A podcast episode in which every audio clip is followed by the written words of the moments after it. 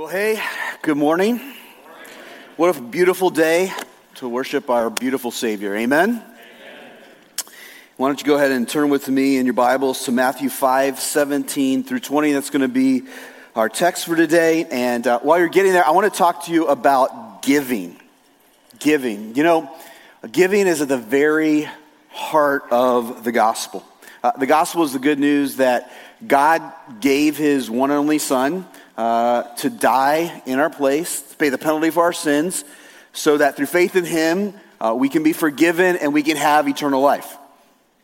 I think John 3:16, for God so loved the world that he gave his only son.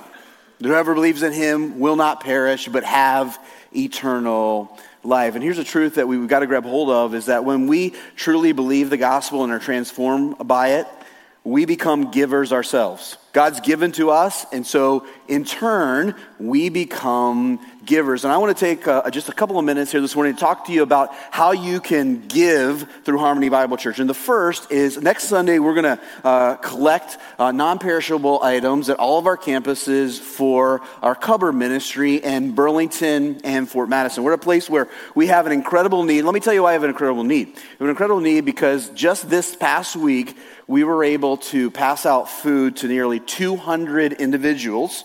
200. And with each of those individuals, we have the opportunity to either pray, share the gospel, maybe to do both, to minister to them, not only physically, uh, but spiritually. And so uh, that's great, by the way, isn't it? 200 people, we can celebrate that. But, but, but, here's the thing when, when, you pass out food to 200 people, that means you need more food to pass out to more people in the, uh, the weeks ahead. And so I just want to uh, ask all of you next week when, when you come, we're going to come together, uh, we're going to worship again, we're going to partake in communion. But as we do that, just to bring some items uh, to, to whatever campus you are part of, uh, drop them off, and that will enable us to be able to continue uh, to meet not only physical needs, but spiritual needs amongst the most critically needy here in Southeast Iowa and West Central Illinois. Uh, by the way, this is a great opportunity for us to be able to apply the message from, from last week that we should be salt and light um, in our communities. And so let's do that together next week. Then uh, I want to also talk to you about financial giving. So last week I told you that we, we launched a new app. And with that new app, there is a new giving platform called Planning Center. And so uh, if you currently give online, we, we are asking you as soon as possible to go and to transition your gift uh, over to Planning Center. And uh, we want you to do this because this is going to enable a more of the funds that you give to go directly to ministry and therefore make a deeper gospel impact. Now, uh, you, you maybe realize that one of the risks that we're taking in transitioning here is in losing some, some givers, all right? But I just want I really want to ask you, let's not allow that to happen. It is a little bit of work, but you can literally do it in, in like five minutes. And so let's make that transition uh, possible. Let's go have, uh, and head and make that happen uh, this week if we at all possibly can all right? And I also want to take this opportunity uh, while we're talking about giving to talk to those of you who aren't currently giving to the Lord. Now, uh, if you're not a part of Harmony Bible Church, you're just kind of checking things out today, maybe visiting, trying to, to figure things out here, what I'm going to talk about here is not for you. This is for those of you who you know that Harmony Bible Church is the local body that God has called you to be a part of. I just want to speak to you today, and I just want to tell you that the Lord, in having you be a part of this body, would also have you to give some of the resources that He has given uh, to you back to Him through this church. And I realize that anytime we talk about this, we get a little bit uncomfortable, right? There's a big elephant in the room. But the reality is, is the Bible talks repeatedly about this issue, so we stand firmly on God's word. But, but here's the, the reality. If, if you are not giving to the Lord uh, through Harmony Bible Church, I just have to tell you, you are missing out, and you're missing out big time. How can I say that? Well, literally every week, and I mean that most of the time, multiple times a week, I get to hear stories about how God is working uh, and bringing people into the kingdom and ministering to them in incredible ways through the ministries and the people of Harmony Bible Church. In fact, just this past week, I heard one of the most incredible stories that I have heard in my 25 years of ministry a story in which God used the, the people and the ministries of Harmony Bible Church first to save someone physically, like literally literally saved their life physically. And then once that took place, to share the gospel with them and to see them be saved spiritually. All right? So we can celebrate that, right? Now, Here's the thing fun, fun fact, all right? That was actually two Wednesdays ago at 10 o'clock. And then this Wednesday at 10 o'clock, there was someone else who placed their faith in Jesus Christ through the, the people and the ministry of Harmony Bible Church. And so I can't wait to see what happens at 10 o'clock this Wednesday morning, all right? We can be praying about that and we can looking forward to that. Now, here's the point in all of this, though. Uh, what I want you to get this morning is that when you give back to the Lord, you get to be a part of what He is doing. You get, you get to be a part of it. And so, if you're not currently investing in God's work, I just want to encourage you really to do yourself a favor, all right? And to also be able to see the resources again that God has given you to make an eternal impact. And so, if you aren't currently giving, I just want to ask you to consider beginning to give uh, today. Now, with that said, let's pray, and then we're going to dive in here this morning. Father, uh, we thank you today for how generous you have been to us. How generous you have been to us in your Son. And we, we can so easily kind of get over that and, and forget just the incredible generosity you have uh, shown to us in Him. Not to mention the generosity in giving us life and the resources you have given us and salvation, uh, your Holy Spirit to guide us, your word that we get to study, your church. And Lord, so we just thank you so much today for your uh, giving nature to us. And we pray that in turn, this will make us givers. It will make us givers in every way imaginable. And Lord, we pray now as we open your word that your Holy Spirit will come. We pray that you will have mercy on us today, that you will enable us, give us hearts that, that want to hear and want to listen and want to grab hold of what you have for us today. And so I pray that your Holy Spirit will be moving and will be working all across our campuses, those who are watching online, and then as the word goes out uh, later this week. So I pray specifically now uh, that the words of my mouth and the meditation of my heart will be pleasing in your sight so that I can communicate to your people today what you desire for them to hear, that we may all leave changed by it for your sake. It's in Jesus' mighty name we pray. Amen. Okay. Uh, today, our text is a foundational passage on a foundational issue. The foundational issue of the Bible itself. I'll remind you yet again that in the Sermon on the Mount, Jesus has given us a portrait of discipleship. And, today, Jesus is going to show us that a disciple is someone who takes the Bible seriously. I want you to think about it in these terms. The four Gospels reveal that Jesus took the Bible seriously. It's clear that the Bible wasn't marginal to Jesus, but rather central. Jesus knew the Bible, obeyed the Bible, lived by the Bible. In fact, I think it's fair to say, in the words of one commentator, Jesus had a lifelong love affair with the Bible. You know what that means regarding Jesus' followers? You know what that means for us? You know where I'm going here, right? If that was true for Jesus, then it should also be true for us. If Jesus loved the Bible, then his followers will love it too. They'll take the Bible just as seriously as Jesus did. So I want to ask you a question that I'm going to come back to at the end. Do you take the Bible seriously? Do you study it? Do you obey it? Do you seek to live by it? Do you love it? Is the Bible as central to your life as it was to Jesus's? If not, I hope that's going to change today.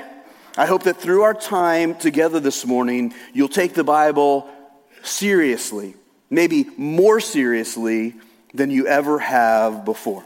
So let's take a look at our passage now. Matthew chapter 5 and verse 17. Now remember who's talking here. Who's talking, by the way? The Sermon on the Mount is Jesus. Okay? Do not think that I have come to abolish the law or the prophets. I have not come to abolish them, but to fulfill them. For truly I say to you, until heaven and earth pass away, not an iota, not a dot will pass from the law until all is accomplished. Therefore, whoever relaxes one of the least of these commandments and teaches others to do the same will be called least in the kingdom of heaven. But whoever does them and teaches them will be called great in the kingdom of heaven. For I tell you, unless your righteousness exceeds that of the scribes and Pharisees, you will never enter the kingdom of heaven. I want to make two crucial opening observations about these verses. First, the law here refers not just to the Mosaic law or the Ten Commandments, but to the entire Old Testament, to the Bible that was available in Jesus' day. What's more, it's likely that when Jesus says these commandments in verse 19, he's referring to his own teaching and therefore broadly to the entire New Testament. So, in a real sense, in this passage, Jesus is talking about the complete, total Bible, both Old Testament and New. Second, the phrases I say to you in verse 18 and I tell you in verse 20 are Jesus' way of saying this is very important. Jesus is going to use this language repeatedly in the rest of chapter 5. And he uses it twice in four verses here, showing us that he, he means to highlight that what he's saying is especially important. Uh, in addition to that, the word truly in verse 18 is literally translated amen. And, and you'll note that, that Jesus says this at the beginning of what he's saying, not at the end. So we, we tack amen on at the end, right? That's where we, we, we, we normally place it. And a lot of times we just kind of throw it in there because of what we do. But, but what Jesus is saying is uh, at the very beginning, hey, I want to get your attention. I want you to note that what I'm talking about is, is incredibly, incredibly important. Now, I, get a lot of flack from you guys about saying it's really important too much. Okay, I get ridiculed about that. But I just want to tell I'm just following Jesus here, okay? And so get off my back, will you? If you got a problem, yeah. Thank you. If you've got a problem, you can take it up with him. In all seriousness, though, we shouldn't miss that Jesus wants us to pay really close attention to what he's saying in these verses. And with that in mind, then, in these four, four verses, Jesus reveals three truths about the Bible, and then he gives us two applications regarding how we should relate to the Bible. So, three truths about the Bible, and then two applications about how we should relate to the Bible. That's the outline for today. Here's truth number one the Bible is supernatural. The Bible is supernatural. In verse 18, Jesus says that the Bible outlasts heaven and earth. Or as he puts it later in Matthew, heaven and earth shall pass away, but my words will not pass away. Now, what does this mean? Think about this for a second. This means, it must mean, that the Bible is above nature. The Bible is greater than nature. The Bible is supernature, it's supernatural. The, the Bible doesn't come from man, it's not a product of man. The Bible comes from God, directly from God. And Jesus says that this is true for everything in the Bible every word and even every last letter. We know this because an iota, in verse 19, Jesus says, not an iota, not a dot will pass away. An iota is the smallest Greek letter, smallest letter of the Greek alphabet, and it uh, really applies to the smallest, Greek, uh, smallest Hebrew letter as well. But it's the smallest Greek letter, and a dot is the smallest part of a letter that distinguishes two letters from one another. So think of our G and Q or our C and our E lowercase. The only thing that distinguishes those letters from each other is just the smallest stroke of a pen. And Jesus is saying that even the smallest stroke of a pen in God's word comes directly from God Himself. Now, the theological term for this is verbal plenary inspiration. Verbal plenary inspiration. That's a mouthful. And by the way, I, I know when we use big theological terms. Some of you, your eyes roll back in your head and you say, Wake me up when it's over. But, but here, I want you to listen to me. I can make it really simple for you, and it's absolutely and crucial for every single follower of Jesus to understand verbal plenary inspiration. I'm going to show you why, all right? So, the word verbal means spoken, the word plenary means full or complete. And so, verbal plenary inspiration means that God speaks every single word in Bible. All the words, even the last letter, comes directly from God Himself. It's God breathed out. As Paul writes in 2 Timothy 3:16, all scripture is breathed out by God. So that term inspiration, by the way, might be a little confusing to you because today we, we use that, that term. Uh, it means a lot less than, than what it means in the Bible. We, we say inspiration, we're like, oh, that song is so inspiring to me. Oh, I was inspired by that. I was inspired to, to do this or to say this or, or to uh, invite this girl to homecoming. You know, the guy, by the way, the, the, these young men have really upped their games today, have they not? with, with, their homecoming, you know, invitations to, to girls, asking them to go. You know what I'm talking about here? Never mind. Forget it, all right? That, that's not that's inspiration but it's not the kind of inspiration that we're talking about here. The kind of inspiration we're talking about here is where, where god literally breathes speaks out the word so that the, the human authors write down exactly what he wants them to write down. Now i just said by the way 2 timothy 3.16 all scripture is god breathed. And i said Paul wrote that. So you might be asking, who actually does that come from? Are those Paul's words? Are those God's words? Well, Peter tells us it works like this No prophecy of Scripture comes from someone's own interpretation. For no prophecy was ever produced by the will of man, but men spoke from God as they were carried along by the Holy Spirit. So the words of the Bible were written down by men, but they didn't come from men, they came from God.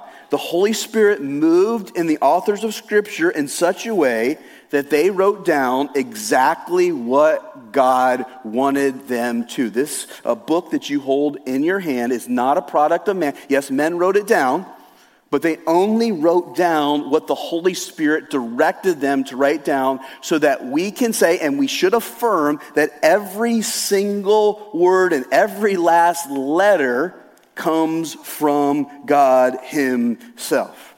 Now, all that said, I realize that there are some difficult things in the Bible, especially in the Old Testament. Things we can have a really hard time with, things that can make us want to distance ourselves from it. Things like uh, apparent, the apparent condoning of things like genocide and slavery and racism and polygamy and the subjugation of women. And by the way, I say apparent because none of those are actually true, but, but it can seem that way to us. And, and so we, we can look at the Old Testament in particular and we can say, I, I don't know that I can actually affirm that that is God's word. And, and by the way, th- this is what um, even some pastors are beginning to do in, in our day. Uh, just uh, in, in, recent years, a very well known pastor, a, a, man that you would all know his name, said that we really need to unhitch ourselves from, from the Old Testament, that, that we don't really need to believe that the Old Testament is inspired. We really just need to, to go to Jesus as long as we believe in his death and resurrection, okay? And, and the New Testament, we've got it. Here's the problem, though. I have a real big problem with this, and I have a real big problem with it because Jesus didn't unhitch himself from the Old Testament. In fact, Jesus hitched himself to the Old Testament in the strongest possible ways. We can actually see this here in our passage. He says, I didn't come to abolish the Old Testament, I came to fulfill it. And what's more, we actually see that, that Jesus hitched himself to the Old Testament until his dying breath. As Jesus is hanging there on the cross, what's he doing? He's quoting the Old Testament. And so here's the point Jesus believed the Bible was supernatural, and so as his disciples, we must believe this too. We can't say that we believe in Jesus, but we don't believe in what he believed. Even though there may be parts that make us uncomfortable and the parts that we don't understand, as disciples of Jesus, we must believe, like him, that every word of the Bible comes from God, not from man. So I just want to say this to you, I especially want to say this to you, young people okay? If you have come to believe that Jesus is the Son of God who died and rose again for you, and that you have given your life to Him, part of that means, really a big part of that means, that you are going to believe that this word is God's word and that it is then, truth number two, authoritative for your life. So let's move on to truth number two. Truth number two, the Bible is authoritative. It's supernatural, and because it's supernatural, it is authoritative. This is not only implicit in verses 17 through 20, but it's also explicit. We can actually see the authority of the Bible in all four verses. Let me quickly walk you through them. In verse 17, Jesus says that he didn't come to abolish the law, but to fulfill it. And part of the way that Jesus fulfilled the Old Testament was by obeying it. In verse 18, Jesus says that the Bible is to be accomplished. That means it's to be obeyed. In verse 19, Jesus says that even the least of the Bible's commandments are to be taught and obeyed. And then in verse 9, or uh, verse 20, Jesus says that if we're going to enter the kingdom, our obedience has to be greater than the scribes and the Pharisees. Uh, given this, I want you to get this. It appears that the primary thing Jesus is telling us in this passage is that his disciples are to submit to the authority of the Bible. He wants us to give the Bible the final word in our lives. I want to point out again that this is what Jesus himself did. Jesus lived his entire life under the authority of God's word. For example, what did Jesus do when he was tempted by the devil? Tempted three times. What did he do each and every time? He quotes the Bible. He says, It is written. So, so just think about the first temptation. Jesus has been fasting for 40 days, nothing to eat for 40 days. Satan comes and says, Hey, why don't you turn these stones into bread if you're really the Son of God? And what did Jesus say? It is written. Where was it written? The Old Testament. It is written, Man shall not live by bread alone, but what? By every word. There it is again. Every word that proceeds from the mouth of God.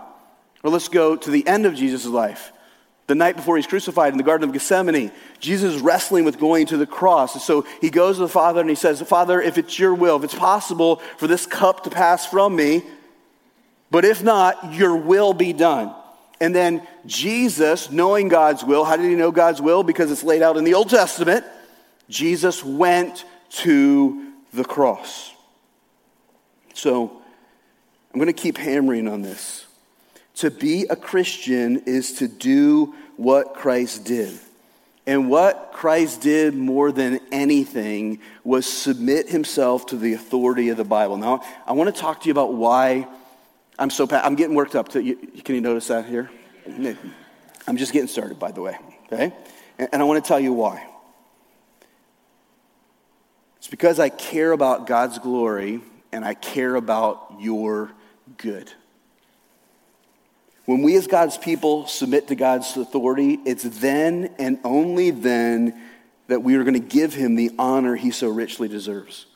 At the same time, we will only flourish when we obey the Bible, when we do things God's way, not ours. If you are going to flourish in your life, if you are going to be the person that God intends for you to be and that you want to be, you, you must submit yourself to the supernatural authority of God's word. It will not happen any other way. Because if God's not your final authority, something else is going to be your final authority, and that something else is going to royally screw up your life. Now, let me go a little bit further here, all right? And I want to talk uh, to the younger generation for a second and then the older generation. I'll let you decide which one you're in, okay? As always. Younger people, there is nothing more important for you to affirm at this point in your life and going forward than the supernatural authority of God's Word that this is God's word, this is the fullness of God's word, that it is uh, inerrant, without error, it is inspired, it is His word, and it is to be your full and your final authority. Let me tell you why that is the case. Is because if you in this generation give this truth up, the supernatural authority of the Bible, in the next generation, you will give your faith up. If this church gives up on that truth, there will be no church in the next generation, the coming generations. Here, here's, I can tell you this, okay? I do not know of hardly a single mainline church in all of Southeast Iowa and West Central Illinois that is not either dead or dying. Maybe one, maybe one. But for the most part, the large part, they're all dead and dying. You know why they're dead and dying? Because a generation ago, they gave up on the supernatural authority of God. They don't believe the Bible is God's word. They don't believe it's inerrant. They don't believe it's our final authority. And when you don't believe God's word is the final authority, culture, okay, or your flesh or something else becomes the final authority, and then the faith goes out the window along with it. Now, let me talk to the, the older generation because uh, here's what I want you to know. I love you, older generation people, because I'm getting, I'm getting there, okay? But I, I love you, and, and I, so, and you know what that means, right? Something's coming, right? But here's what I want you to want you to hear. I know that you love what I just said. I, I know that you, you, you love it when I talk about that. But here's what I want you to hear. One of the things that makes it really challenging for the younger generation to affirm the supernatural authority of the Word of God is that sometimes we in the older generation, we pick and choose what things we are going to give God authority in, the Word of God authority in. So, so when the Bible talks about sexuality, we love what the Bible has to say about sexuality. But then we tend to, or it can seem like we ignore what the Bible says about things like greed and what it says about racism and what it says about ministering to the poor and the oppressed and the immigrant. And, and so when the younger generation sees us say, hey, we believe in the supernatural authority of the Bible and we should stand on, on, on the Bible, but we pick and choose the things which we are actually going to submit to, that causes real, real issues and real, real problems. So here's what I'm saying whether you are young or old or somewhere in the middle, this needs to be the final authority, not our opinions and our desires and our culture and our world. And we need to submit, and especially, I should say, in the things that make us uncomfortable. Because here's what I want to tell you. Um, it, it, the Bible agrees with you in every place. You know who the final authority is? It's not the Bible, it's you. You know who God is? It's not actually the true God, it's you. If the Bible never makes you uncomfortable, that's a problem. you know what I'm talking about here? You just like you're like, oh no, I'm always comfortable with the Bible. Well, if you're always comfortable, then you're not reading the Bible right. Because the Bible is going to poke us in areas that we need to change and poke us in areas that we need to be transformed into the likeness of Jesus. So I'll get on to the, off of that. We'll move on now to truth number three, and that is the Bible is Christocentric. The Bible is Christocentric. In verse 17, Jesus says he didn't come to abolish, that means to cancel the Old Testament, but to fulfill it. The word fulfill uh, literally means to fill it full. So, so just read it backwards. Fulfill, fill it full. Jesus came to fill the Old Testament full. How did he do so? Well, in two ways. First, by explaining it fully.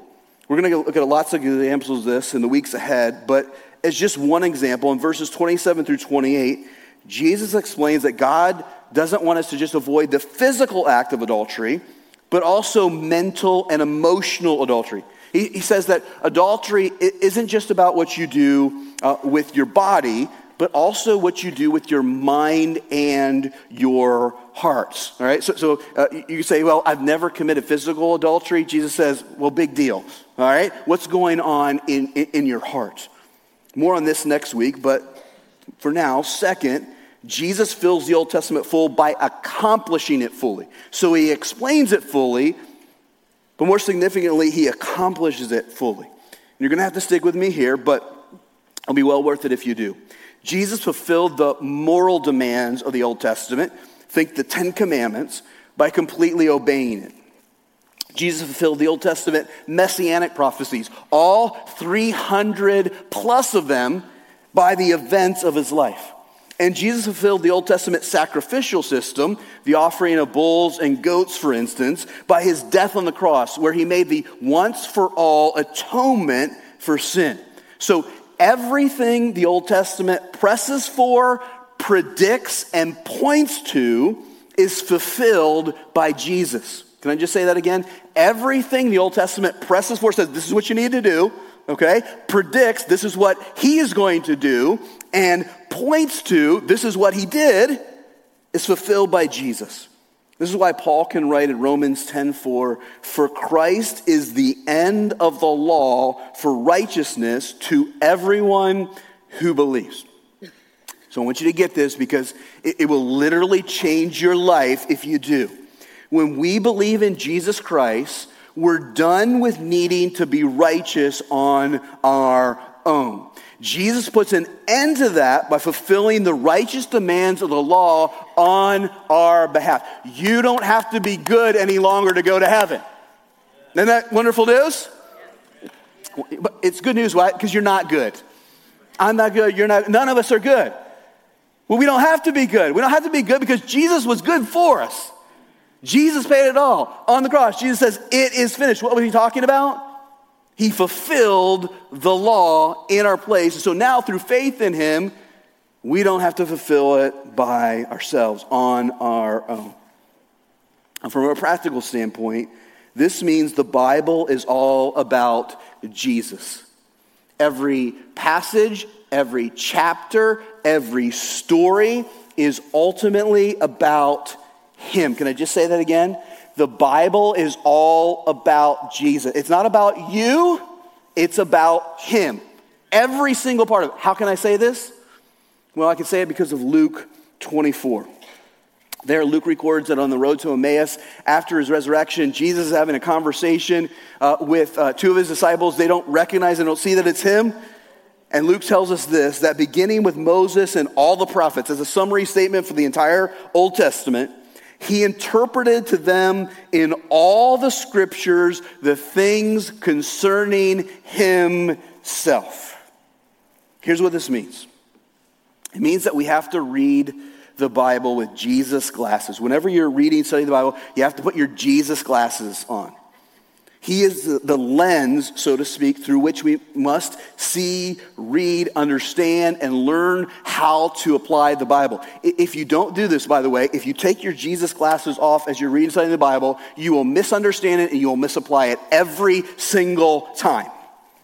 You, you have to start with the text and then go to Jesus. And when, once you understand what it's telling you about Jesus, then you can take that and you can apply it to your life. Don't do a shortcut because it'll get you in huge, huge trouble. Can I you, just give an example here? I'm going to get myself in trouble with it. I'm getting a lot of trouble today, I know. But Revelation. If you go to Revelation, you're trying to figure out all of these end times things and timelines and charts and what does all this mean and who's the Antichrist and all that kind of stuff you're going to misunderstand, you're going to misapply the revelation. Revelation, uh, it does talk about those things, but what's revelation about? Well, all you have to do is go to the very first verse the revelation of Jesus Christ. It's about Jesus. And when we don't see Jesus, we miss what it's about. And if you miss Jesus, what in the world are we doing? Right? Because it's, what, isn't, it, isn't it all about Him anyway? And the Bible is ultimately about him. I could talk a lot more about that, but we need to move on. By the way, uh, like four years ago, we did a series where we went from the beginning of the Bible to the end. Remember that? The whole story? seems like, like an eternity ago. But if you want to learn what I'm talking about here, in that story, we just showed you throughout all the different parts of the Bible how it points to Him, how it's all about Him. So you can go back and look at that. All right, on to the two applications, all right? The first application is this how we relate to the Bible is serious business. Look at verse 19 again. Jesus says, therefore, and I want you to look at me here for a second uh, because you got to understand what the therefore is before we read the next part. Jesus is saying, because the Bible is supernatural, authoritative, and all about me. Now let's read the rest of it. Whoever relaxes one of the least of these commandments and teaches others to do the same will be called least in the kingdom of heaven but whoever does them and teaches them will be called great in the kingdom of heaven. Now, listen, uh, this is, I mean, like serious, serious business, okay? Again, Jesus is saying, because the Bible's supernatural, that means it's authoritative. And by the way, the, the Bible is all about me. And because that is the case, what you do with the Bible, how you treat the Bible is serious, serious business. And the meaning of this verse is simply this the way we relate to the Bible reveals our relationship with God. The way you relate to the Bible reveals your relationship with God. If you treat the Bible lightly, that's what the word, word relaxes mean. Jesus is actually saying this reveals you aren't in the kingdom.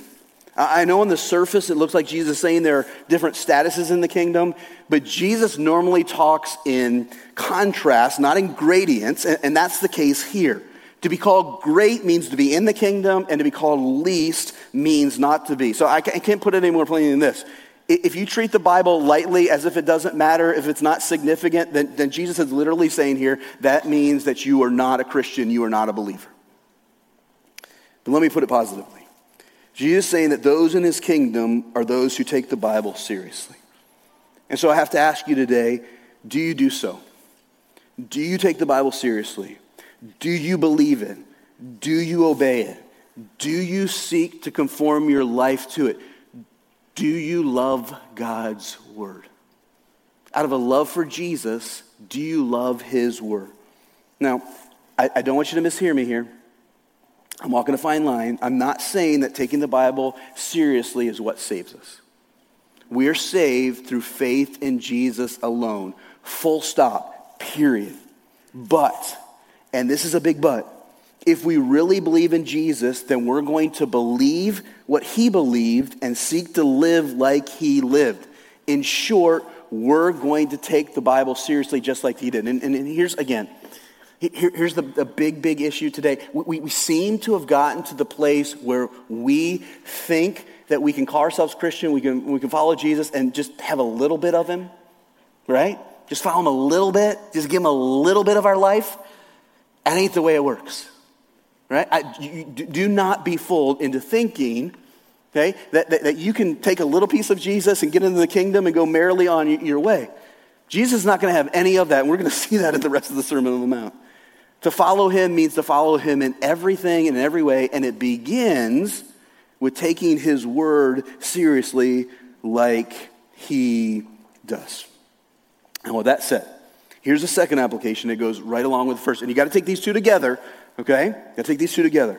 Jesus goes on in verse 20 to tell us that relating to the Bible is ultimately a matter of the heart. So it's not just simply about obeying, okay? It's a matter of the heart. Look at verse 20 again. He says this For I tell you, unless your righteousness exceeds that of the scribes and Pharisees, you will never enter the kingdom of heaven. I can't tell you how shocking of a statement this, this would have been to Jesus' original audience, especially to his disciples, because the scribes and the Pharisees were the uber righteous. They were the holy rollers. They were the goody two shoes. They were the epitome of morality. And yet, Jesus says that if you're going to get into the kingdom, your righteousness has to be greater than theirs. So, so, just think about this. These are the most righteous people out there, and Jesus says you have to be more righteous if you're going to get into the kingdom. His disciples have to be going, How in the world is that possible? How in the world is that possible? Well, let me tell you. It's possible through an inside out righteousness. An inside out righteousness. Let me explain what I mean. The scribes and the Pharisees pursued an outside in righteousness. They focused on outward obedience as a means to salvation. They believed that what they did made them right with God, and so they zealously and scrupulously followed the Bible. In fact, they added hundreds of other commands about just to make sure that they were covered. Right? The Bible wasn't enough, so they just added a bunch more because they said, hey, we, we do more and do more and do more, and that's actually what will, will make sure that we get into the kingdom. The problem, however, is that they completely ignored the heart. They thought that as long as they were good on the outside, it didn't really matter what they were like on the inside. That's why Jesus called them whitewashed tombs, meaning they looked good on the outside, but they were dead on the inside. Inside out righteousness, on the other hand, begins with a changed heart. A heart that's in love with God and alive and, and, obeys God, not in order to be saved, but rather because it has been saved. So, so here's how it works. I just put it this way um, An outside in righteousness is one where you just focus on obedience, thinking that your obedience is what will save you, your, your, your good works, your deeds, how you, you follow what you think God would want you to do. That's outside in righteousness, but it doesn't actually deal with the heart because have you learned this by the way that rules can't change hearts. Rules cannot change hearts. And inside out righteousness on the other hand is a righteousness that begins with a changed heart that only god can give. He gives us a new heart and now because of what he has done for us now because we are saved we seek to live a righteous life. We seek to obey him not in order to be saved but because he has already saved us Paul explains it like this in Romans 6 when he writes, Thanks be to God that you who were once slaves of sin have become obedient from the heart to the standard of teaching to which you were committed, and having been set free from sin, have become slaves of righteousness. So, so Paul is saying here that this inside out righteousness begins with God setting us free from sin through the power of the Holy Spirit, through belief in Jesus Christ as our Savior. And when that happens, we are freed from sin, and now we have a heart that desires to serve and love God. And so we pursue righteousness not in order to be saved, but because we already have been. So here's the application Do you have a changed heart? Do you have a changed heart? Do you have a heart that's alive? Do you have a heart that's in love with God? Do you have a heart that desires to obey His word? Not to be saved, but because you are. Don't, don't take from today, I need to go study the Bible. Uh, I need to do that because if I don't, God's going to get me. I need to do this if I'm going to be saved. Am I going to be a, a Christian? That's not the point. The point is, is do you have a heart that, that, that loves the word and wants to obey?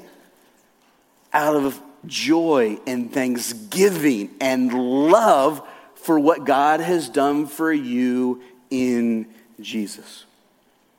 If not, I want to tell you where to go this morning. Do you know where I'm going to tell you where to go? It's where I've told you to go in every message that I've preached in this series.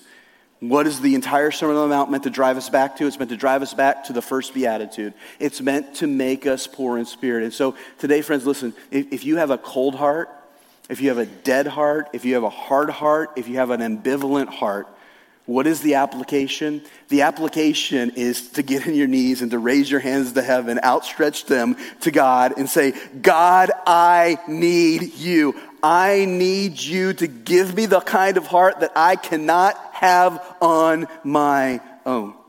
Some of you, by the way, you, you need to do this for the first time. And, and some of you, uh, here in the room with me, one of the campuses online, you, you've been playing the Christian game your entire life. You, you go to church, maybe you serve, maybe you give, you call yourself a Christian, you have this veneer of Christianity, but you're dead on the inside. You, look a little good on the outside, but you're dead on the inside. And you need to be made alive. You need to, as Jesus talks about in John 3 16, or John 3, you need to be born again. You need new life in Christ. How do you get new life in Christ? Well, you simply stop trying to do life on your own and you repent of your sins and you turn to faith in Jesus? And as you do that, God will give you a new heart. So I want to invite you, if you, if you don't have that heart, to turn your eyes to Jesus, to ask Him to save you, and He will today. Now, for the rest of us, many of us have a new heart, but that heart's not doing so good. Maybe it's a little cold. Maybe it's lukewarm.